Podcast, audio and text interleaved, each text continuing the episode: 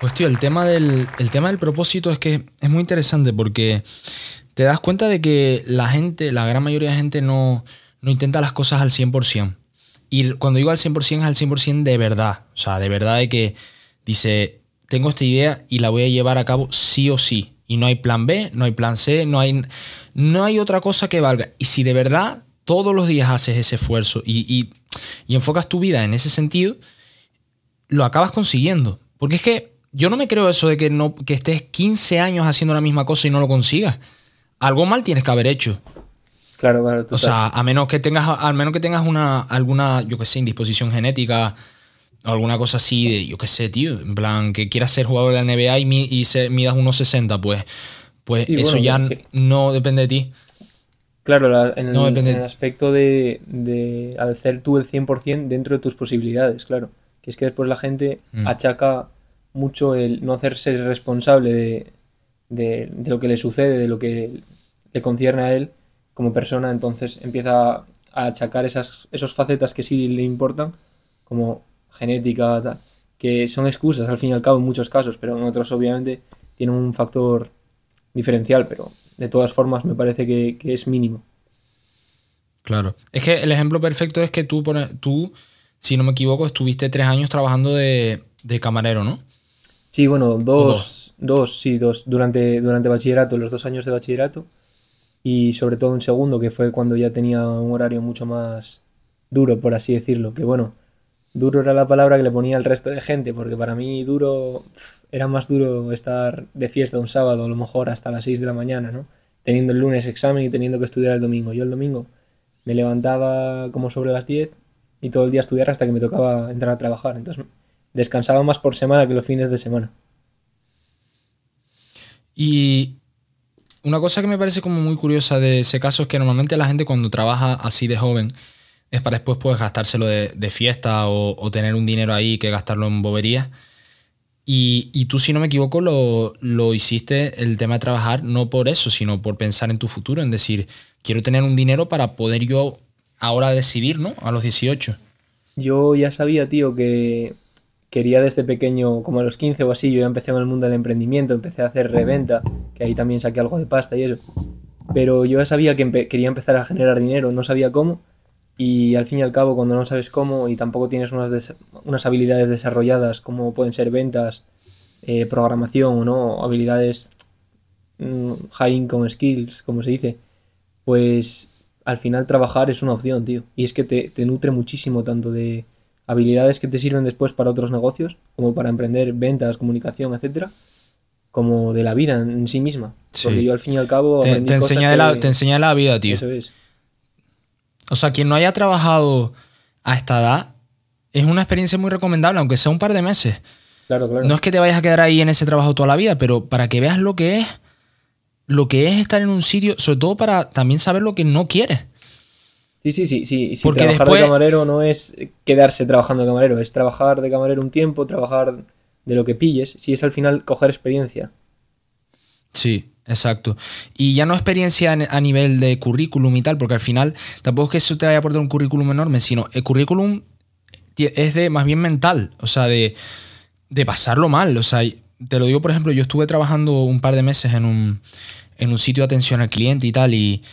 y viendo el ambiente, que luego eran, la gente allí era muy buena gente y tal, y, y no me arrepiento para nada de la experiencia, pero viendo el ambiente, viendo eh, pues dónde es, o sea, yo que era el más joven de allí, por decirlo así, había gente allí trabajando que entró a la misma vez que yo con treinta y cinco años a lo mejor, y ves esa situación y dices, esta persona, o sea, y analizas como las situaciones de vida, ¿no? Cuando te cuentan un poco y Y, y ves realmente que no se puede vivir uno engañado, tío, de que, o sea, la, eso es una cosa que yo le he dado muchas vueltas. O sea, la gran mayoría, por ejemplo, de carreras universitarias no te van a dar un trabajo, mmm, si, te, si es que te dan uno, no te van a dar un trabajo de cinco mil euros al mes. Es que, o sea, yo creo que la gente vive un poco como engañada. Y hasta las carreras incluso que son como más competitivas, como a lo mejor derecho, medicina y tal,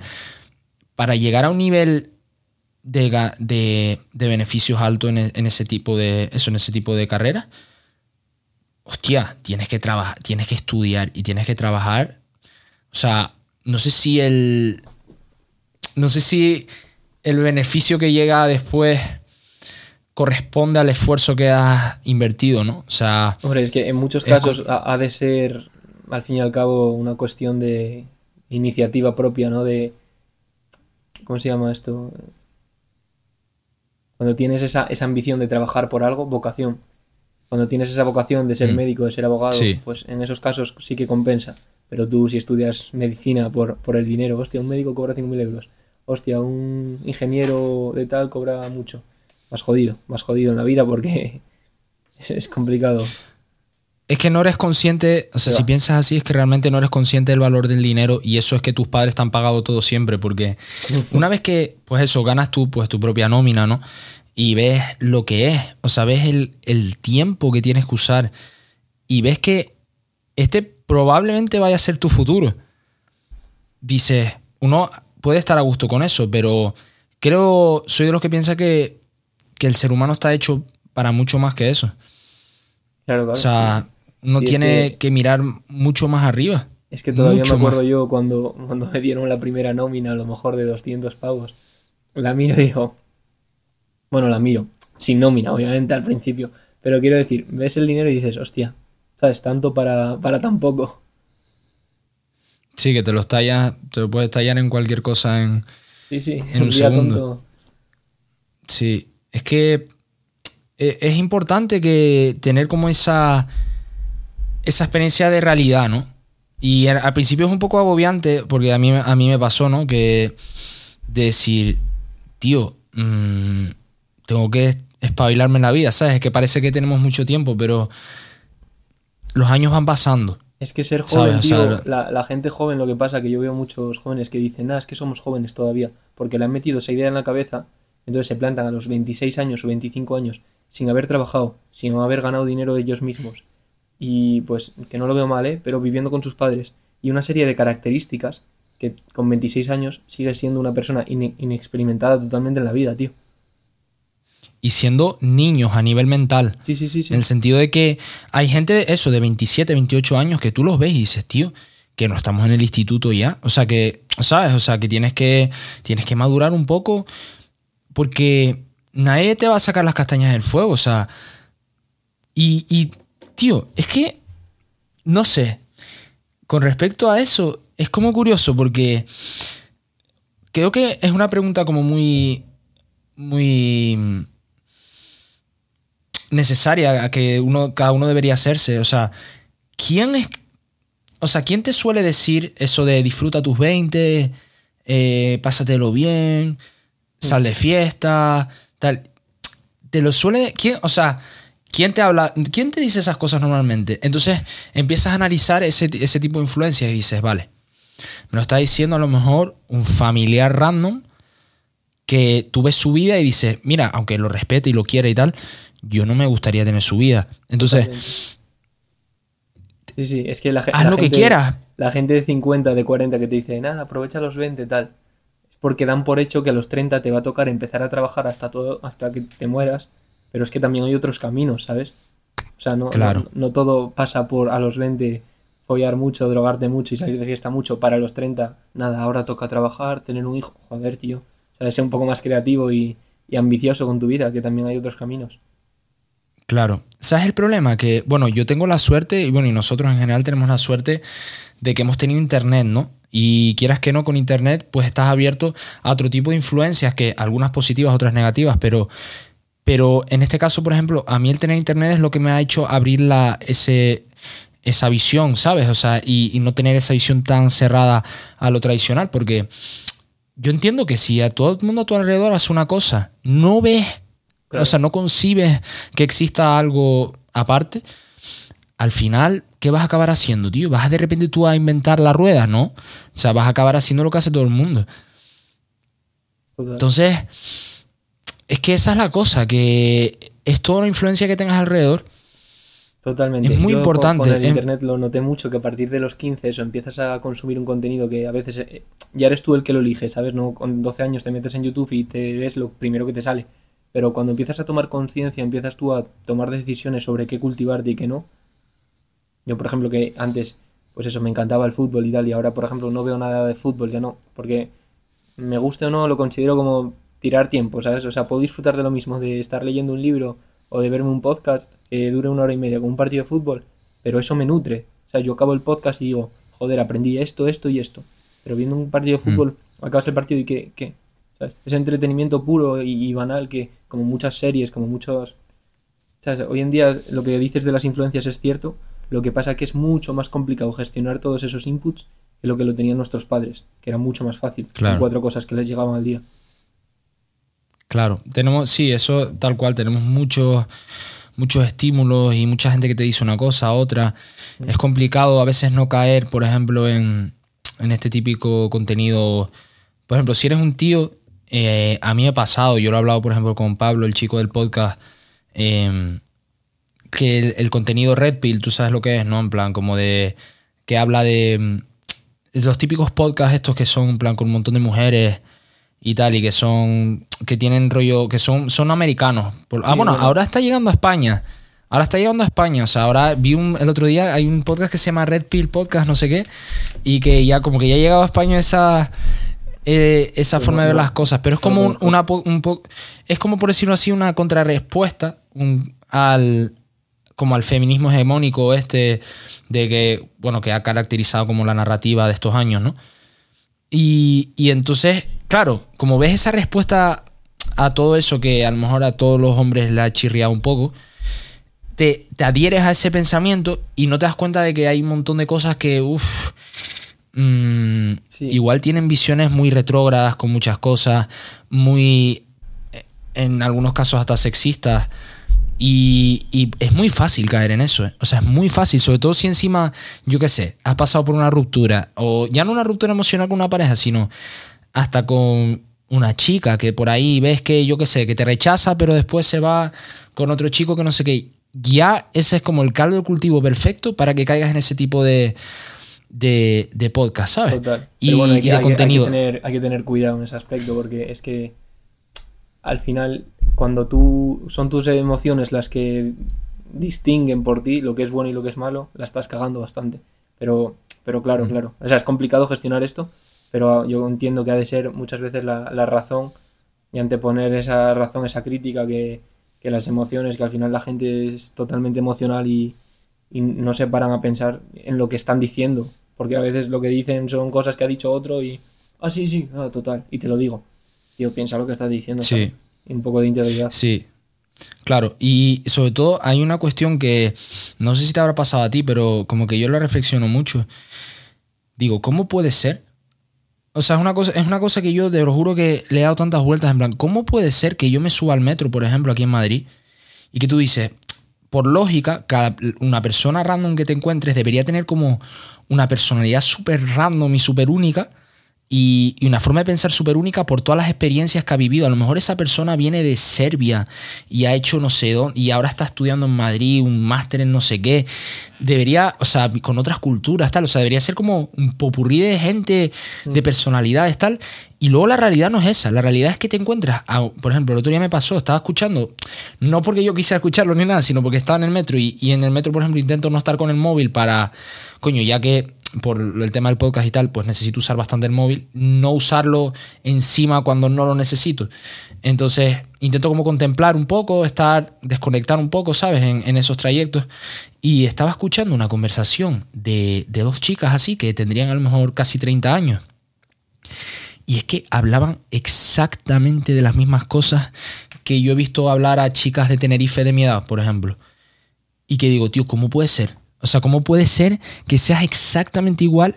¿Sabes? Que hables de las mismas cosas, que tengas los mismos gustos que una tía random de Tenerife. O sea, me parece sur- o sea, de verdad que me parece surrealista, porque creo que la gracia de, de ser humano es que cada uno deberíamos ser como únicos, ¿sabes? Cada uno en su, en su especie, por decirlo así. Sí, sí, total. Pero es que como que la sociedad ahora tiende a, a señalar y a decir, hostia, este es raro, este tal... Que bueno, en ocasiones es que con lo que está saliendo últimamente no me parece tampoco tan mal que a veces se señale ciertas conductas, porque es que ya no se sabe tampoco. La gente ya... No... Sí, sí, es que hay un cacao, hay un zoológico montado en... de la hostia. Sí, No, y sobre todo que estamos en la era de la... que lo leí el otro día, de la posverdad. Que ya antes, por ejemplo, como no había tantos estímulos, ahora... O sea, tú imagínate la de noticias, datos random que escuchas en un short así de YouTube, que te lo crees, pero... Porque no te puedes poner a cuestionar todo lo que ves. O sea, es imposible, ya, es ¿sabes? Imposible. Algo te tienes que creer. Entonces, tú imagínate dentro de tu cabeza todas las... Eso, todos los estímulos y todas las datos y todo, todos los... La, las opiniones que tienes que no son tuyas, ¿sabes? Que son de... que has visto por ahí. O sea, da miedo, ¿eh? O sea, da miedo. En plan, sí, creo sí, que sí. ahora la... Antes la guerra estaba enfocada pues a, a conquistar un país... Eh, a nivel físico, ¿no? Pero ahora, ahora es mental. O sea, ahora hay una guerra mental, en plan, por ver Totalmente. quién tiene la atención de, de los demás. Y, y a veces parece, yo te lo juro, a veces pienso que me estoy volviendo loco, tío, porque digo, ¿cómo puede ser eso? Que todos piensen igual, hermano. O sea, ¿cómo puede ser que, que tú que vienes de Canadá y estás aquí en Madrid haciendo no sé qué, ¿cómo puede ser que te gusten las mismas cosas que, que a otra persona? O sea, deberías tener como... algo que te diferencie, ¿sabes? Sí, sí. Porque al final, no sé si te pasa que ves a chicos, chicas, tal, que los ves y simplemente les cambias la etiqueta, que al final es el nombre. En vez de llamarse Rafa, se llama Sergio y es exactamente el mismo tío. O sea, Depende. no hacen nada diferente. Tío, hay que luchar por tener un criterio. O sea, hay que hacer, tener un criterio y hacer cosas por uno mismo, ¿sabes? Sí, sí, sí. Es que falta bastante... O sea, la gente después va de que todo el mundo tiene personalidad y tal. Pero o sea, es, la, es, la, es la primera persona la que dice eso, que a veces no se atreve a, a mostrarla, no se atreve a, a ser valiente. Es que es, es muy importante ser valiente, tío. Es muy importante atreverse a, a, a querer tener personalidad. Porque no es tan fácil como pensarlo, ah, sí, yo, yo soy así y tal. No, no.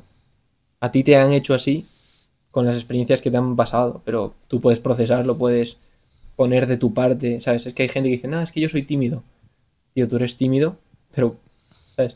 Atrévete, dejas de serlo. O sea, es que las etiquetas y totalmente. La gente asume unos roles que, que les limita la hostia. Y al final es triste, ¿no? Porque después te das cuenta de que cuando... Yo me imagino esa situación, cuando yo tenga ochenta y cinco años, si es que llego, y, y esté ahí sentado en un banco, como los típicos viejitos así... con un puro, viendo así los, los pajaritos, tal, y todo eso. Yo en esa situación me imagino y digo, en ese momento como que daré como un suspiro, ¿no? De alivio, de, uff, hice lo que tenía que hacer. O sea, porque me imagino esa situación, pero al revés, de decir de, coño, ¿qué coño he hecho con to- en toda mi vida? Lo único que he hecho es basarme, basar mis actos en lo que opinaban los demás, en gente que ahora literalmente está muerta, que le, ¿sabes? O sea, es que es como... Sí, sí. Tienes que sentir un arrepentimiento. Porque yo creo que, en cierto modo, sí que, sí que pienso que todos somos únicos. Sí que lo, lo pienso de verdad. Lo que pasa que es que luego tú decides. A ver, únicos, claro lo... que somos. Lo, lo que pasa que, a ver... Es que la, las palabras limitan mucho el pensamiento. Entonces, únicos, por mm. supuesto que sí. Pero después la gente le gusta mucho pertenecer a grupos. Le gusta mucho defender ideales o, o, o ideas puras de... hacerse, por ejemplo, yo, yo soy del Madrid, yo soy de España, y eso todo unifica y limita al, al individuo. Son ideas identitarias, o sea, son basas tu identidad en eso. O sea, Totalmente. hay gente que su identidad es ir al partido del Atlético de Madrid, ir allí y tal, y les quitas eso y no son, no, no nada. son nada. No son nada. No son nada. Totalmente. Y, y con la política también, el típico que está todo el día para aquí y para allá con la política. Cuando... Eso, tienes tanta cosa en tu vida que solucionar, tío, que estás sí, ahí sí, sí, pensando en política. No sé, es como una huida para adelante constante, ¿sabes? Como no, no mirar a otra tal. Esto lo, ya, el, el próximo partido, espera. O sea, cada uno con una cosa, ¿no? Unos es con las fiestas, la, a, o sea, esperar al próximo fin de. Siempre esperar a algo, esperar a algo. Y, y el problema es eso, tío, que al final estás perdiendo eso tan... valioso que, que tienes, que es tu, el tiempo y, la, y las posibilidades de hacer cosas, tío. O sea, tú no vas a volver a tener diecisiete años, ni dieciséis, ni quince. Eso se acabó y ya no va a volver jamás, por mucho que quieras. O sea, eso por seas billonario, seas sí, sí, lo que claro. seas en, en tu vida, eso nunca va a volver. Y lo, lo vas a gastar así tu, tus veinte, hermano. Entonces tus veinte, que debería ser la época de construir tu imperio y, y conquistar el mundo. Totalmente. Te vas a quedar ahí. De, de formarte, tío, de, de, de atreverse. Yo obviamente me paro a pensar solo en mi casa. Uf, me atrevo a, a, a viajar por el mundo, a irme a la India, no sé qué. Y lo pienso y, y pues, claro que digo, pues no, ¿cómo me voy a atrever a hacer todo esto? Pero es que después me pongo en la piel de qué pensaría esa persona que tú decías, de ochenta años, que está pensando cómo fue su vida y se acuerda que, nada, a los veinte, en vez de viajar por el mundo y contar mi proceso por redes sociales y hacer esto, hacer lo otro, me fui a la universidad, viví con mis padres, cogí un trabajo de dos mil euros y así hasta, hasta, hasta ahora, que me acabo de jubilar. Vaya putada, tío. Y cada pequeña decisión no, y... marca las siguientes. Es, una, es un puto efecto de dominó, tío, la vida. Yo el primer, la primera historia que subí así grabándome en Instagram ha, ha derivado en esto, ¿sabes? Totalmente, tío. Mm. Sí, yo tengo, mira, yo tengo, yo que no soy, yo no soy muy de tatuajes, la verdad, pero sí, me hice uno, eh, el único que tengo, que lo tengo en el tobillo, que, que bueno, así también llamé a uno de los temas que, que hice hace un, hace un tiempo ya, hace casi un año, eh, que se llama First Step.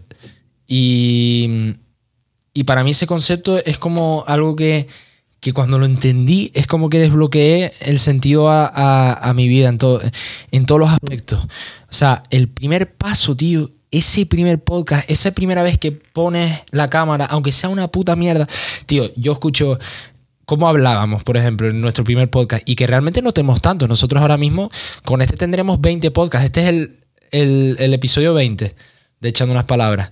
Y lo pienso y digo, ahora que la calidad es mucho mejor, ahora que, que estamos en ese nivel de pues haber aprendido a hablar mejor, a expresar las ideas mejor, a, a, a llevar a la gente en una, a una experiencia, ¿no?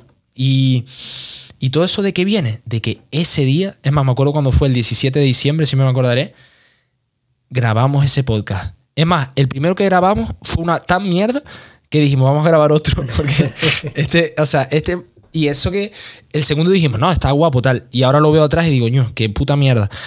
Pero si tú no hubieras grabado esa historia, si yo no hubiera grabado ese primer podcast... Por el que pensara... ¿Qué estaríamos haciendo, tío? ¿Qué estaríamos haciendo ahora mismo? Y, y es, la lex- es una lección de vida, tío, que hay que ponerse a hacer las cosas. Hay que ponerse y dar ese primer paso. Ese es el más complicado. Y el más y, determinante, y, totalmente, sí, sí. Y el más determinante también. Porque después, una vez que pillas la costumbre, pues, pues eso, a mí no me está costando tanto exponerme hoy aquí como me pudo haber costado ese día, pero es que para mí hubiese sido impensable hace dos meses, porque claro, te hablo de que llevo un mes en, en redes. De hecho, antes no tenía ni Instagram, que eso es otro tema que podemos tocar porque me parece muy, muy interesante. Y, tío... Hostia, yo soy, yo soy una, una anarquista de las redes sociales, tío. Yo, aunque nosotros tenemos toda la cuenta y esto, sí, sí, sí. Yo odio las redes sociales. O sea, las odio, o sea, sí, las sí, odio en el sentido no, de... A mí no, me gustan nada. O sea, no, a, mí, a mí no me gustan nada, tío. Ni me gustaría dedicarme a ellas full time, rollo de que me pagan marcas, que no sé qué, y no tengo otras cosas. Porque yo siempre estoy ahora mismo, que ya estoy en los cimientos, ¿no? De, de, de, de ambas... facetas, la, la de redes sociales y, y la del de, emprendimiento. Sí. Estoy intentando asentar bien las bases de ambas, porque yo siempre me gustaría tener una fuente de ingresos principal que no dependiese de mi imagen, de lo que pensasen los demás. Y me parece muy, atarse muy fuerte, tío, a, a, a una idea sí. que no... Pero no por me... otro lado es que en la economía de la atención no puedes hacer otra cosa, tío. Hoy en día quien no tenga redes sociales... Sí, sí, o sea, es que suena o, tal, por, pero... eso yo, por eso yo me lo he hecho, es o consumes o te consumen. Mm, o sea, sí. No, y o creas o... o, o cre... Aquí es, o creas o, o consumes, creas no, o consumes. No tienes otra opción. No sí, tienes sí, otra sí, opción. Sí. Y, y es curioso porque es lo que te digo. Hay una frase de... Tío, que esa frase yo, es más, me las voy a... Porque estoy pensando aquí en el tablón este, que lo tengo súper vacío, ponerme frases así que, que me inspiran y... Por, por leerlas, ¿no? Todos los días, sí, porque yo, al final esa... Ese, de frases puestas ahí en... ese recordatorio está muy bien. Y hay una, eh, una frase de Kanye West que para mí es... Tío, es de lo mejor que... Bueno, ese tío tiene cada una que es increíble. Pero hay una en especial que como que siempre me ha, me ha marcado mucho y me ha... Me ha o sea, me ha... me ha hecho reflexionar muchísimo, y es la de que eh, como que Joe Rogan en el podcast, cuando lo hizo con él y tal, le preguntaron, le, le preguntó, mira, ¿por qué todo el mundo piensa que estás loco? O sea, ¿por qué todo el mundo dice que tienes un problema? ¿Por qué todo el mundo qué tal? Entonces empieza a explicar que él lo único que hace simplemente es, es expresar sin ningún tipo de tapujo lo que tiene dentro del corazón.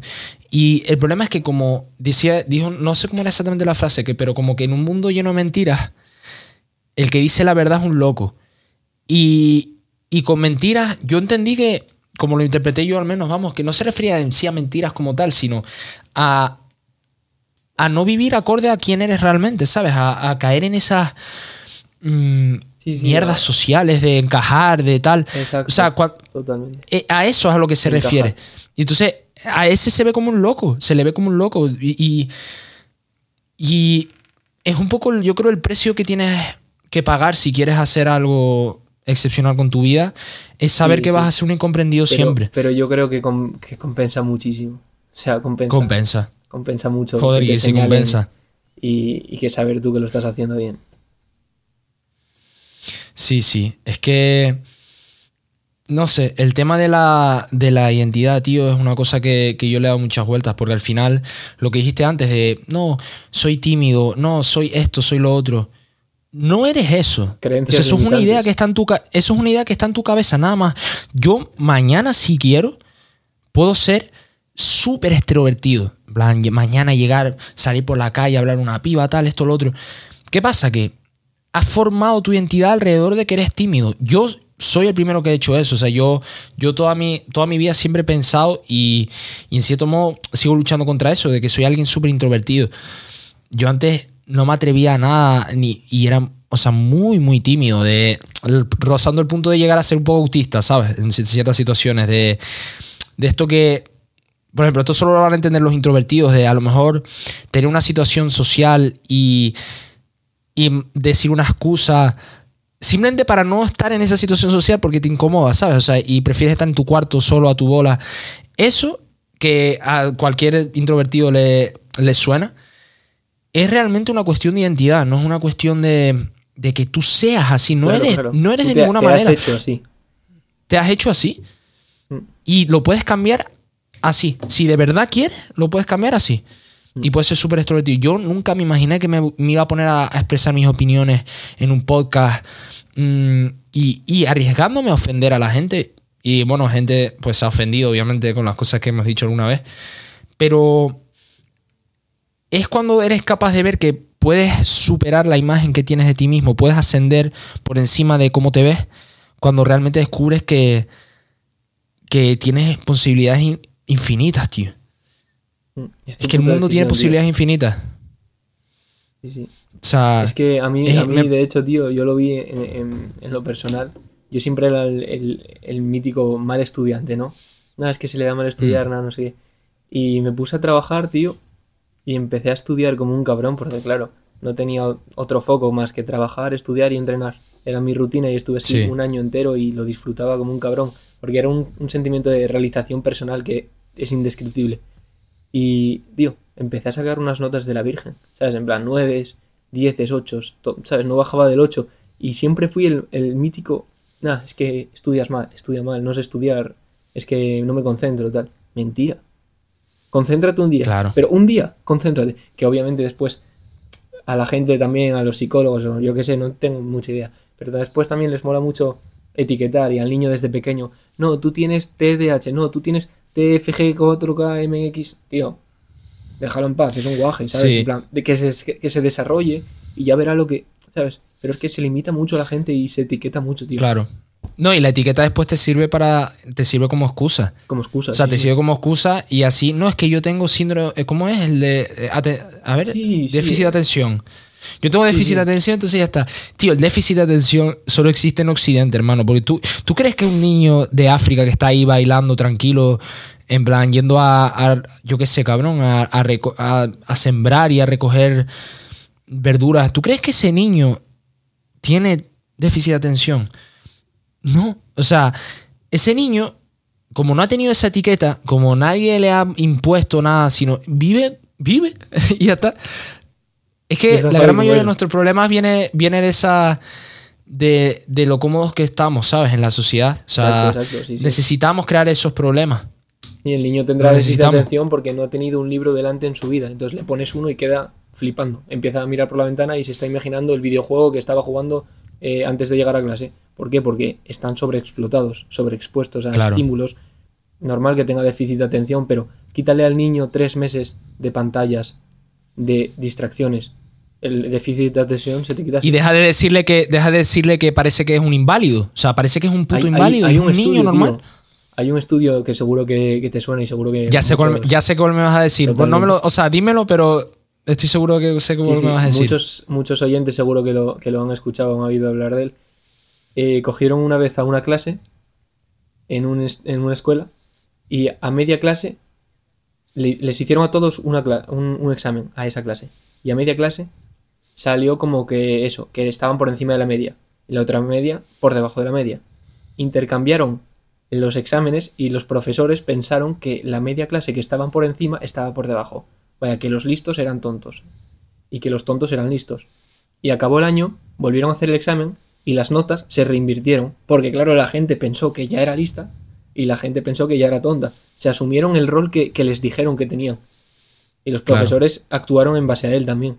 Totalmente. Claro, claro. Es que lo, los seres humanos no, nos mimetizamos con lo que, con lo que nos dicen, ¿sabes? Y, y al final, por ejemplo, no sé si has visto los, algún vídeo así que, por ejemplo, tiene un padre así, un bebé, ¿no? Cogido, y de repente, por ejemplo, se, se acerca a una pared y hace así, y le, y le, pero no le, no le da al bebé, obviamente, sino él le da la pared, y entonces hace como que le coge la cabeza y como, como que le, haciendo ah, sí, parecer sí. que le que, que se ha hecho daño. Y entonces el bebé empieza a llorar. Y dices, pero tío, no le ha pasado nada, o sea, no, es mental, en plan, no... Pero ya como el padre le ha como metido en la cabeza que se ha hecho daño, ahí t- su respuesta es llorar. Y, y luego hay un estudio, no sé si sabes cuál es, el de... No sé, me acuerdo cómo se llama, pero el del paraíso de las ratas, no sé si sabes cuál es. Que es como que eh, las, a, a, un, a unas ratas, básicamente a un grupo de ratas los ponía, las ponían en el paraíso. O sea, el paraíso sí, sí, de sí, vale, comida... Vale. Eh, todo en plan como entre, entretenimiento, como eso, como una especie de parque de juegos así, eh, tenían todo para como un sitio especial para reproducirse, tal, no sé, era como perfecto, no había ningún tipo de problema. Y al principio dejaron las ratas, a las ratas, tal, iban pasando los días y al principio bien, iba todo bien y, y no había, no había ningún problema. Pero a medida que iban pasando los días, empezaban a enfrentarse. Empezaban a, a pelearse, eh, uno de repente una mataba a otra por la cara. Es que no tenía ninguna razón, o sea, era simplemente porque todos los seres vivos necesitamos dificultades. Claro, sí, sí. Porque si no las neces- si no hay dificultades, las creamos.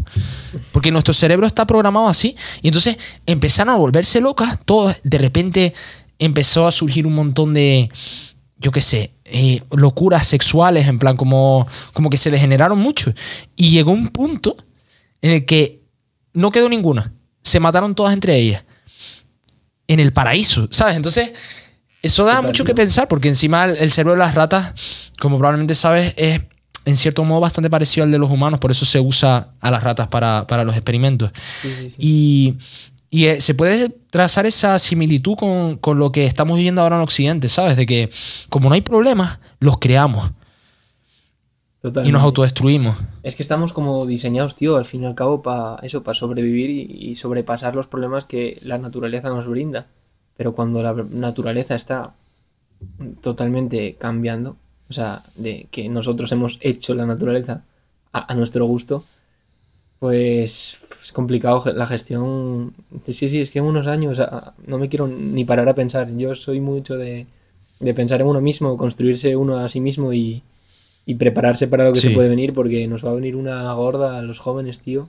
Y realmente nadie, nadie sabe nada de lo que puede venir o de lo que puede pasar.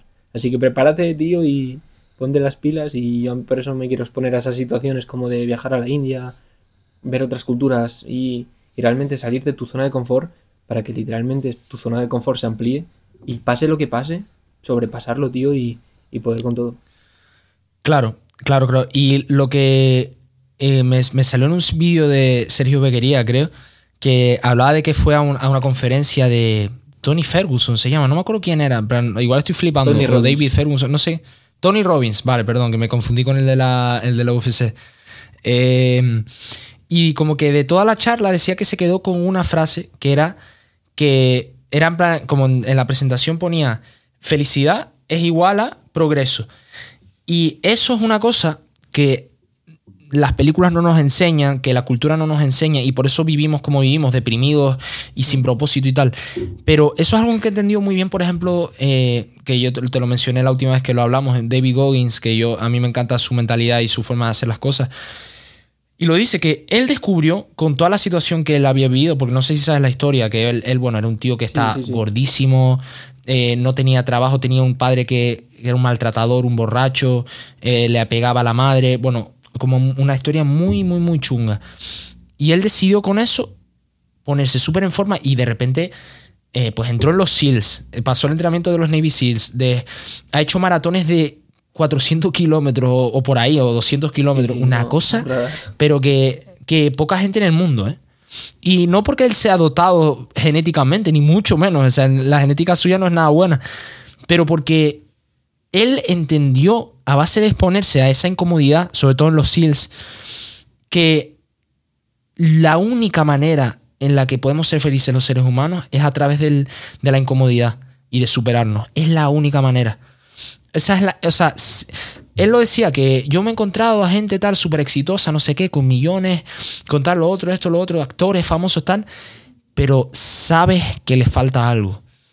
Porque no se han enfrentado a esos demonios que tienen dentro, no se han enfrentado a sus problemas, no se han enfrentado a esa incomodidad, que es lo que nos es, o sea, lo piensas a nivel biológico y es para lo que estamos diseñados.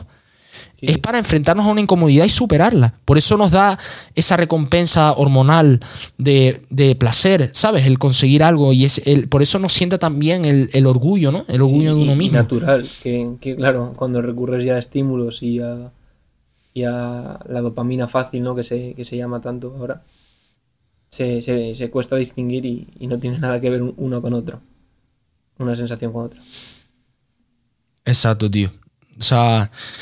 No sé, esto tiene mucho, mucho, muchas vertientes de las que podríamos estar hablando horas y, y ya pues para otro episodio, ¿sabes? Para que dejar un poco de también de intriga y de, sí, sí, de que claro. La gente se quede con ganas de más.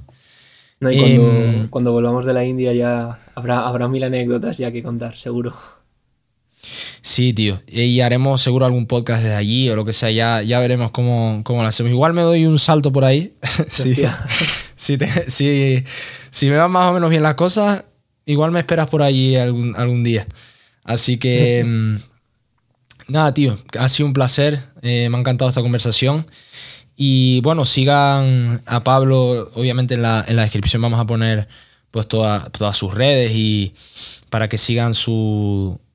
Su, su camino. Ahora probablemente para cuando vean esto eh, Pablo estará ya pues bien metido en la India y bueno, ya viviendo esas experiencias o, no sé, depende del día. Lo mismo estoy en, depende del día. En, en Hungría, en Arabia Saudí, depende, pero porque de, depende, tengo que hacer escalas y la Virgen, pero, pero bueno que es mm, pero, que el destino pero bueno es ya pueden seguir pueden seguir el, su camino y, y de verdad que les recomiendo su contenido porque está un poco en la misma onda que en la que estamos nosotros. Al final lo que queremos, eh, tanto para nosotros como para ustedes, es que eh, entender que, que la vida, que como seres humanos estamos hechos para mucho, de verdad. Que mm, solo basta con mirar todas las grandes cosas que, que ha conseguido la humanidad y, y no pensar que tú eres menos, sino que puedes llegar a eso. Así que, nada, tío. Lo dicho, ha sido un placer y, y nos vemos en el próximo.